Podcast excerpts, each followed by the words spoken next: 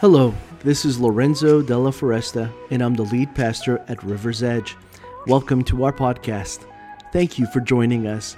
I hope this talk inspires you, encourages you, and transforms you. Today is the continuation of a spiritual conversation that has been taking place between you and Jesus. I'm certain that you'll be blessed by His Word, and I believe that God has great things in store for you because you already belong. Enjoy the message.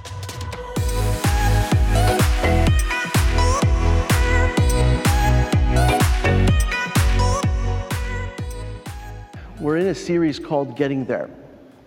Um, how many of you here feel like you've arrived? Anybody? No, I, I, me neither. I, I, I feel like I'm so like done with wasting time, but yet I still find a way to waste it. Anybody else? I'm, I'm so tired of making mistakes, but I don't know. They, they still seem to find me, no matter how well I try to hide. Um, no matter how how much I think I've changed, I, I realize that there's still so much work to be done. It's kind of exhausting to just think of how much work still needs to happen in my life. Um, I know you're probably waiting for that day too, for things to change in my life. Thank you for that. um, but I'm hoping I'm speaking from a place where you can identify with the work that needs to happen in your own. It's, it's, Uh, hopefully that's what you're thinking. Yeah, me too. Uh, and not, yeah, he really needs to change. Like, I'm just about done with this dude. But sometimes that's what it feels like. It feels like we're, we're, we're like done with ourselves. I think we can sometimes get to a place where we're so legitimately like just tired of not being everything that we know we're meant to be. There's this longing within us and this desire to be more and to do more. And, and, and, and, and this belief that we are more that sometimes just makes us just feel so worthless. And, and I always think, God, is there a difference between being worthless and being unworthy?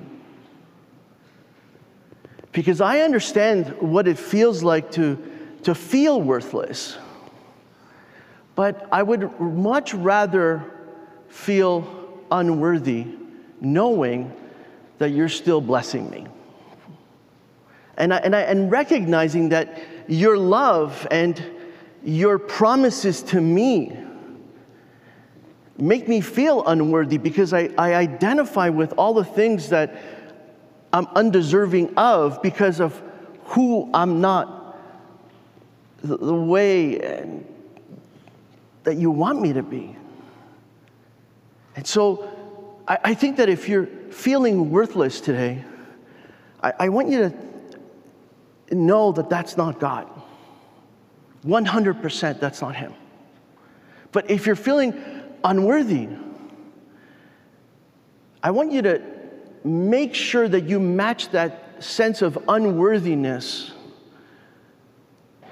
with the promise of His favor that comes on your life, not because of who you are or who you're not, but because of who Jesus always is. And because of who Jesus is, and because of our faith in Him, and our trust in Him, and our wanting to journey with Him, and, and, and believing that no matter where we're headed, He's, he's always with us, He's going to get us there. And so even if I say, Lord, I'm unworthy, I speak these words knowing that your favor is still upon us. It is still on you. His promises are still there. Uh, I, I'm, I'm someone who tries not to get lost, but often I do. And, and there are times where I'm intentionally doing everything I can to be focused on the destination, but sometimes I'm looking for directions in a place that is completely unknown to me. And I think when something is completely unknown, it, it carries with it a certain measure of anxiety and worry and tension. Uh, and sometimes if you're traveling with someone, you're hoping that between the two of you, you can figure out where you're going, where you're headed. You can hopefully catch the signs that maybe one of you is going to miss, but the other one isn't. And, and, and you're leaning on that person so much more. And when, and when you fail and then that person fails, it can sometimes even erupt into an argument. It can erupt into a fight because now neither one of you has been useful to the other person.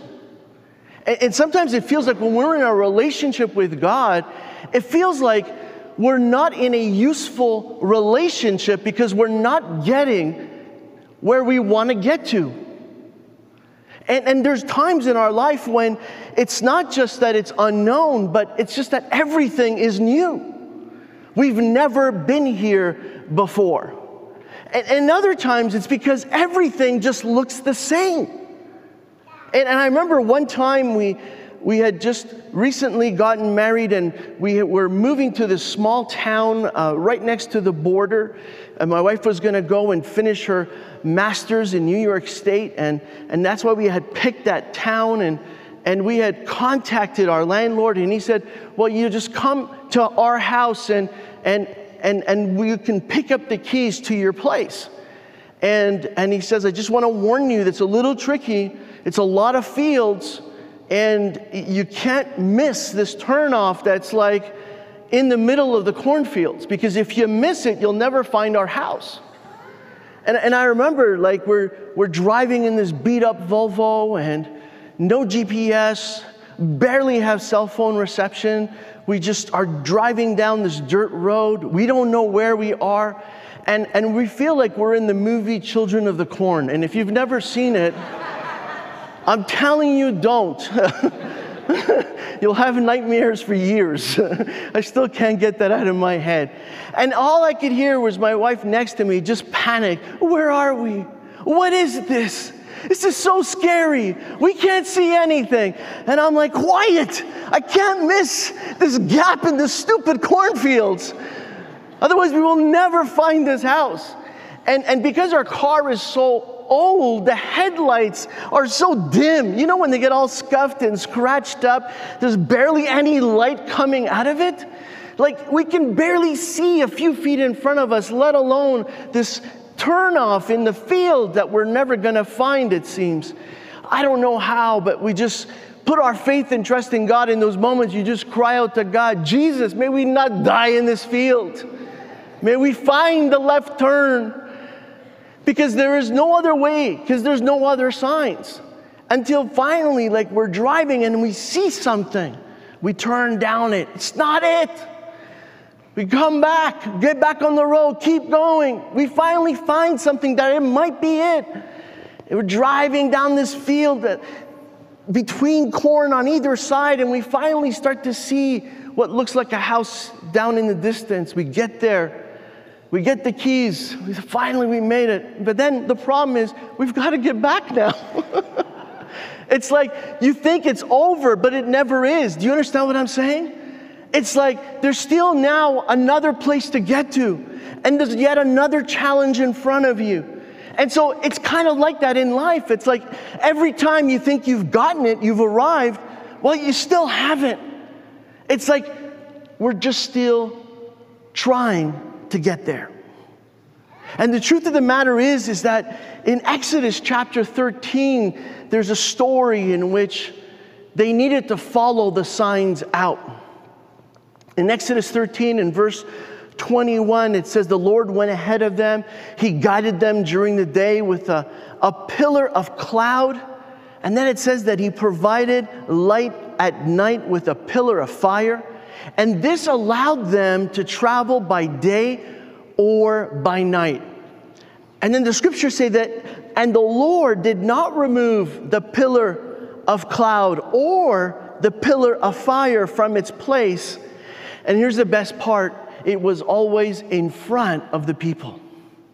And I often wonder, like, why does it always feel like God isn't leading from the front?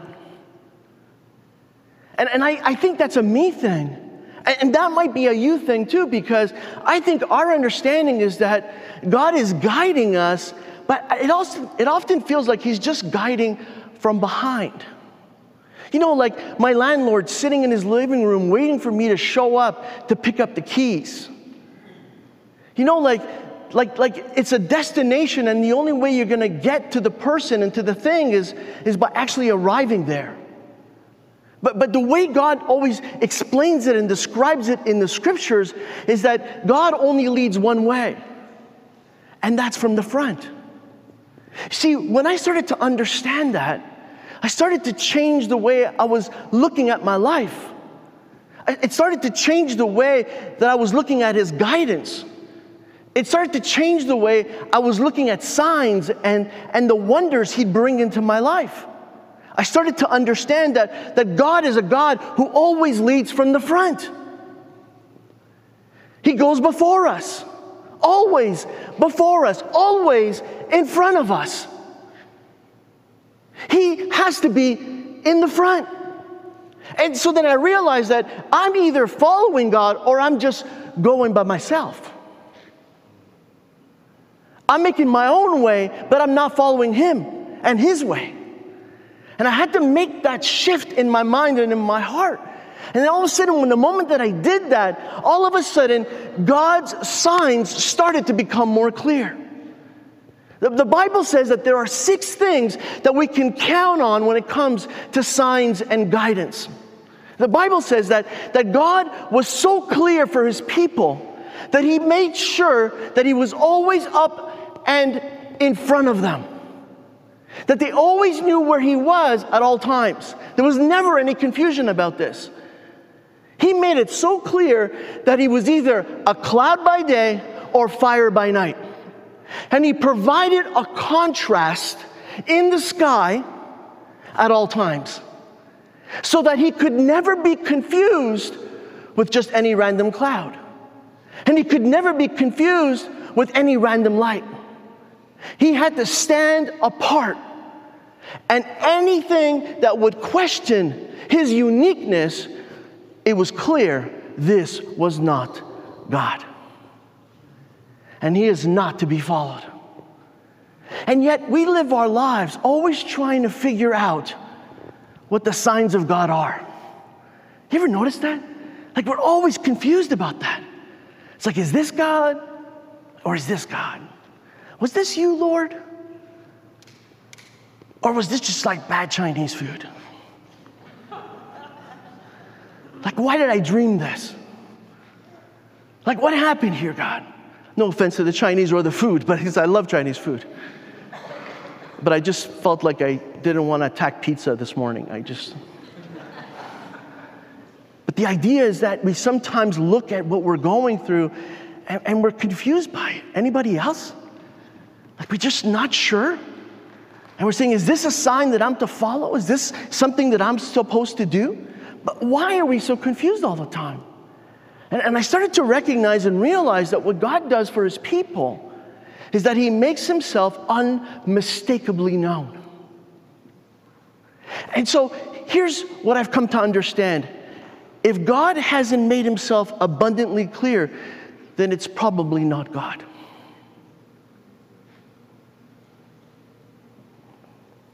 And I got to stop making things that aren't God, God's guidance.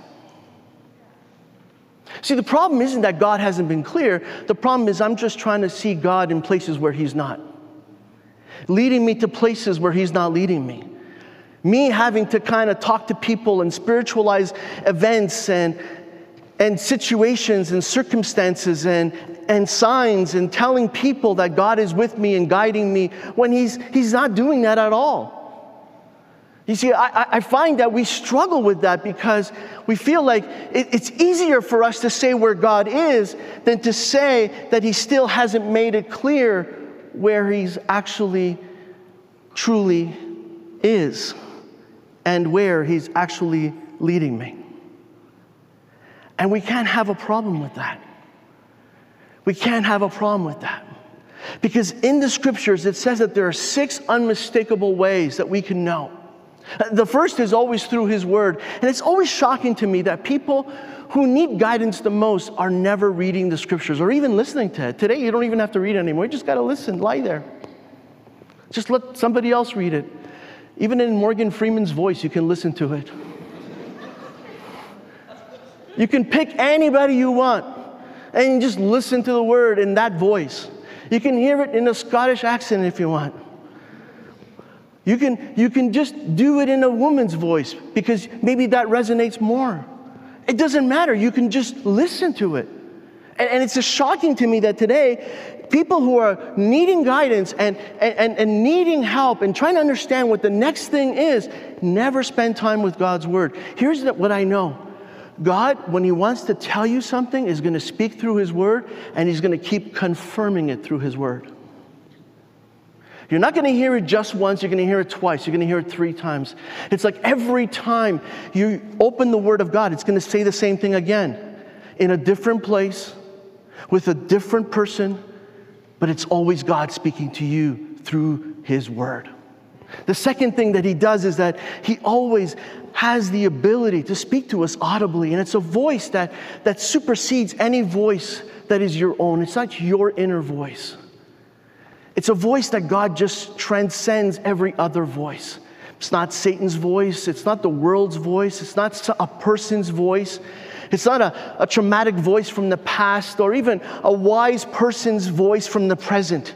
It's a voice that stands apart. And the Bible says that his voice is like the sound of many rushing waters. And when you hear God's voice, it stands apart. And you know this is not you. This is God speaking to you. Sometimes God actually speaks to you through other people. It's like you have a moment where not only they have said something that they possibly couldn't have known, but sometimes he uses the people that you most dislike in the world to say it. He can use anyone and anything to, to speak to us, not just audibly, but through people. Whether we love them, respect them, whether we trust them, or whether we don't, it doesn't matter. God can use that. And then he says that he can also do it through dreams and visions. He can speak to us when we're asleep, because when we're awake, sometimes our minds are just too busy. They're just too caught up in, in, in the things that we're going through for us to be able to truly pay attention to what God wants to say. And then sometimes it's just an inner knowing. The Bible says that there is a certainty within us, that even if we can't explain it, we just know that we know that we know. Has anyone ever felt that? It's like there was just no way to describe it to someone else. There was nothing else other than just that certainty that you just knew this was it. And sometimes it comes in the form of having to make a choice, and you're like, I don't know what to choose. And then all of a sudden, you just know. And it's not a choice anymore. It's just obedience. And I love it when God moves us away from a place where it's us trying to figure things out and us obeying him instead. You see, I, I want us to understand what God does in leading us and guiding us and trying to get us there is that at, at some point, it's no longer about choosing. It's just about obeying. That's why he leads from the front. You see, you have to get to this place where you say, God, I don't, I don't want this to be a choice anymore, a choice that I get to make in my free will, and that you maybe have to fix along the way, that, that my detours can, can somehow still end up in being my destination. Lord, I don't want to do it that way. What I want to do is I want to obey you instead. Can we move away from a place where we're just making decisions to a place where we are followers of Jesus wanting to live in obedience? You see, the reason God wants to lead from the front is because when God leads from the front, all you have to do is follow God. It's not about the decisions you're making anymore. It's about obeying to the God who's already gone before you, who is in front of you, who's bringing you to the place that he knows is the best place for you. And so it doesn't make it about decisions anymore. It makes it all about obedience. And I want to get to that place where it's not about the decisions, it's about the obedience first and foremost. But, you know, often we're just always living in that place of decision-making instead of transitioning into that place of pure obedience and letting God lead from the front. And look what it says in Exodus fourteen twenty-four. Uh, but just before dawn, it says, the Lord looked down on the Egyptian army just as they had left uh, Egypt. Right from the start, it's amazing to see that God is leading them. So when, when Moses leads them into the desert, uh, the cloud and the fire appear immediately. It's with them as soon as they leave Egypt. And, and, and, and a lot of us don't know this, and I, I'm not sure why, but maybe it's because it, it, it's not depicted in the movie, probably. But if we read it, all of a sudden we see that there is a pillar of fire and cloud, and look at this, he threw their forces into total confusion. So as the Egyptians were following, what is God doing? He's throwing them into confusion. And how's he doing it? With his presence. And so, I don't know if you get this, but God doesn't just lead from the front. God protects us on the journey. Amen. He protects you. And whoever's pursuing you, as you're following God, God is going to throw them into confusion, so that you stay protected. Isn't that beautiful? You're protected on the journey. God is protecting you. So God not only protects you, but look at what it says in Numbers nine, verse twenty-one. It says, sometimes the cloud stayed only, look at this, overnight, and then it lifted the next morning. But day or night, when the cloud lifted, then the people broke camp, and then they moved on. And then whenever the cloud stayed above the tabernacle for like two days, a month, or a year, look at this, the people of Israel stayed in camp and they did not move. And but as soon as it lifted, they broke camp and they moved on. And so they camped and they traveled at the Lord's command, and they did whatever the Lord told them through Moses. And so what we see here is that when God moved, the people moved. They didn't move until God moved. And it said sometimes they would just stay there overnight. Sometimes it would be two days. Sometimes it'd be a week. Sometimes God wouldn't move for an entire year. And yet I see such anxiety in us as followers of Jesus. I see such worry and concern. When in the scriptures, it's clear. Sometimes God did not move for an entire year. And, and until God moved, then everyone was not to move. When God moved, then everybody broke camp and moved. Because God only leads from the front. And when he leads from the front, he protects you from the enemies at the rear. And when God stops for the night, it's because it's not safe to travel at night. When he moves in the day, it's because you can travel by day. But sometimes he wouldn't move during the day. He would only let them move at night.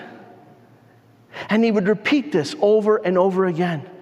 God didn't just appear in the night so that they would have light. He also would appear day and night when it was time to move.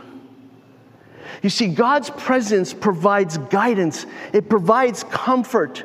But it above all also provides safety for us as we travel. Why do you want to move during the day when God is telling you to stay put? Why do you want to move at night when God is telling you this is not the time to move? See, when God moves, he's protecting us both day and night. He's protecting us from the front, leading us to where we need to go, but he's also protecting us from the rear, from the enemies that are pursuing us, from the enemies that are in front of us, and from those that we're leaving behind. You see, God is always with us. And in the book of Nehemiah, it says this. In chapter nine, verse nineteen, it says, because of your great compassion, it says, you did not abandon them in the wilderness. By day, the pillar of cloud did not fail to guide them. on their path, nor the pillar of fire by night to shine on the way that they were to take. It says that you gave your good spirit to instruct them. You did not withhold your manna from, your, from their mouths. You gave them water for their thirst. And for forty years, you sustained them in the wilderness. They lacked nothing. And their clothes did not wear out, nor did their feet ever become swollen. You know why Nehemiah prays this? Because he's reminding us that we can pray the promises of God. He, that we can say that the promises of God remain the same. He's able to do this because any and every time that we look in the scriptures, whatever God did, guess what? We can call on that story and make it our own. Are you ready to make this story yours? And to say, Lord, the way that you were faithful, you're going to be faithful again. The way you led by the front, the way that you were always visible, the way that you were always clear, the way that you made things always known. Isn't it amazing that God can still do that today? Well, this is what Nehemiah does. Nehemiah faces a great challenge. He has to rebuild the walls. And he's receiving attacks from all sides because no one wants him to rebuild the walls of Jerusalem. And Nehemiah is facing conflicts and trouble and problems, not just from external forces. He's facing it internally within the walls, from the workers and from the people, and he doesn't have the resources, and sometimes they just don't want to work. Sometimes they're afraid, and they're paying attention more to rumors than they are to truth, and there's so many instances in which the enemy tries to take out Nehemiah altogether. And yet, through all of this, Nehemiah keeps saying, Lord, bless the work of my hands. Through all of this, he says, God, in the same way that you were present and faithful for all those years leading your people by the cloud and by the fire, can you do that again for me? Can you pray that for yourself today? Where is it that you need the cloud? Where is it that you need the fire? Where is it that you need God to lead you from the front? Are, are you waiting for something to change in our economy before things get better for you? Are you waiting for a job opportunity to be better than the one you have? Are you waiting for a partner, a boyfriend, a girlfriend who becomes a husband or a wife? Are, are you waiting for someone or something instead of letting God lead you from the front? You see, anytime you let something else lead you, you are not following the cloud. You're not following the fire. You're following your desire. You're following your want. You're following a belief in a system, and you're believing in a world instead of putting all of your faith and trust in the guidance of God. You see, when you make the shift, you stop depending, believing, and relying on the events of this world to be different for you, and you realize that wherever you need to be let out of, whatever you need to be led towards, whatever victory you need to have in this life, God can give it to you because that's what God does. He leads you into His promises. Believe that for yourself today. Put your faith and trust in God. Believe that He is leading your decisions. But do it by obedience. Obedience to God leading all the way. God bless you. Thank you so much. Thank you for joining us on the River's Edge podcast. I encourage you to take the message you have just received and allow it to go deeply into your soul. Let Jesus do the work that only He can do. A heartfelt thank you to all those that generously give to River's Edge and make this podcast possible. You too can be a part of spreading this message and creating life change all over the world by going to riversedge.life slash give. You can also subscribe, rate, and share this podcast. Thanks again for listening, and God bless you immensely.